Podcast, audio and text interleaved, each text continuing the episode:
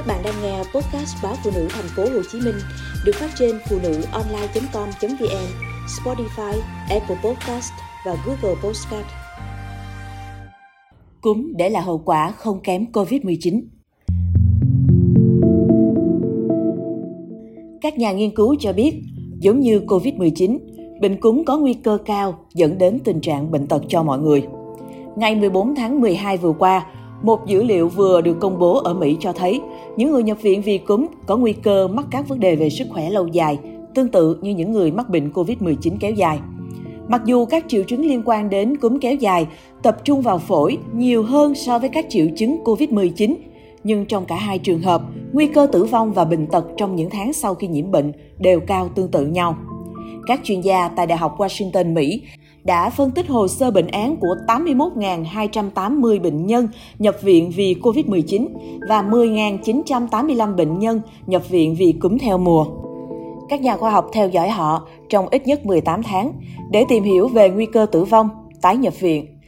Kết quả nghiên cứu được công bố trên tạp chí Lancet cho thấy dù ban đầu bệnh nhân COVID-19 phải đối mặt với nguy cơ tử vong hoặc nhập viện cao hơn nhưng sau 18 tháng, cả hai bệnh nhiễm trùng này đều có nguy cơ dẫn đến nhiều tình trạng bệnh tật kéo dài như nhau. Trong cả hai trường hợp, hơn một nửa số ca tử vong và bệnh tật xảy ra trong những tháng sau khi nhiễm bệnh.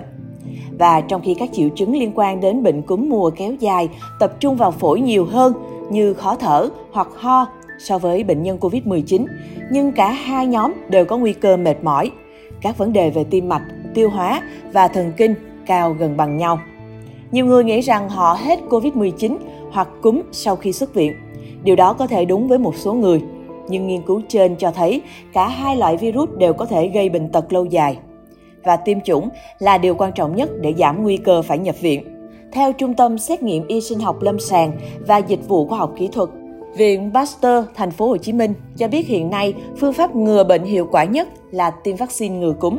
Thời điểm tiêm thích hợp là trước lúc giao mùa đông xuân khoảng 3 tháng để cơ thể kịp sản sinh những kháng thể cần thiết chống lại virus gây bệnh và nên tiêm ngừa nhắc lại hàng năm. Trước đây khi chúng ta thực hiện các biện pháp phòng ngừa COVID-19 như đeo khẩu trang, khử khuẩn, giữ khoảng cách đã gián tiếp ngừa được bệnh cúm. Tuy nhiên, giai đoạn dịch COVID-19 cũng vô tình làm cho người dân bị gián đoạn tiêm ngừa cúm.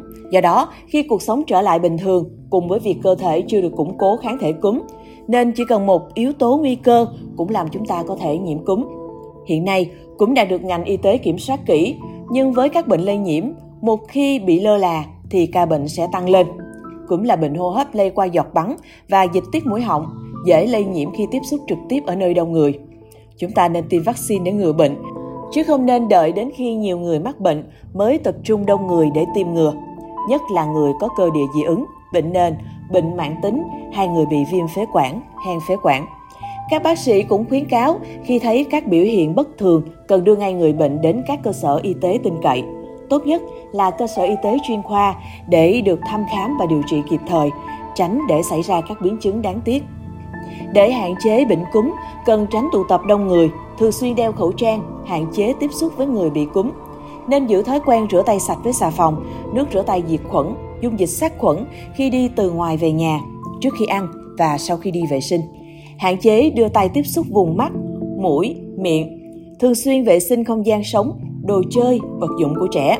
Bên cạnh đó, mọi người nên tăng cường các loại thực phẩm giàu đạm để bổ sung dinh dưỡng giúp cơ thể nhanh phục hồi, bao gồm thịt, cá, trứng, thịt da cầm, các sản phẩm từ sữa ít béo, ngũ cốc nguyên hạt, vân vân bổ sung vitamin khoáng chất, vitamin tổng hợp theo lứa tuổi nhằm nâng cao thể trạng, sức đề kháng để cơ thể phòng ngừa bệnh tật.